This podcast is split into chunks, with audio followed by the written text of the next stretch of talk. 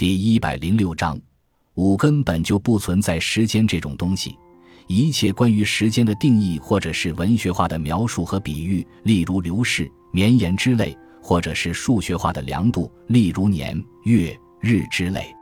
对于时间，不可能给出一个哲学的定义，其原因就在于时间是没有一个本质的，或者更直截了当的说。根本就不存在时间这种东西，我们对于时间的想象也超不出这两种方式。因此，譬如说，我们无法想象上帝眼中的那种永不流逝、不可量度的时间，即所谓永恒。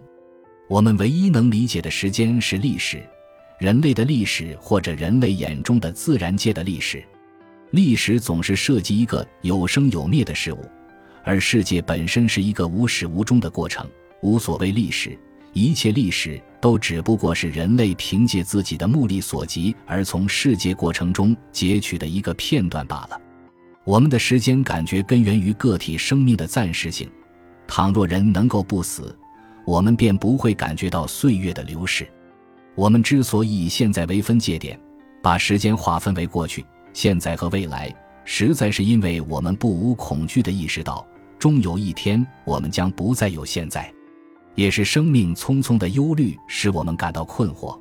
过去不复存在，未来尚未存在，现在转瞬即逝，时间究竟在哪里？如果生命永在，我们就会拥有一个包含着无尽过去和无尽未来的永恒的现在，我们就一定不会感觉到时间以及时间的虚幻了。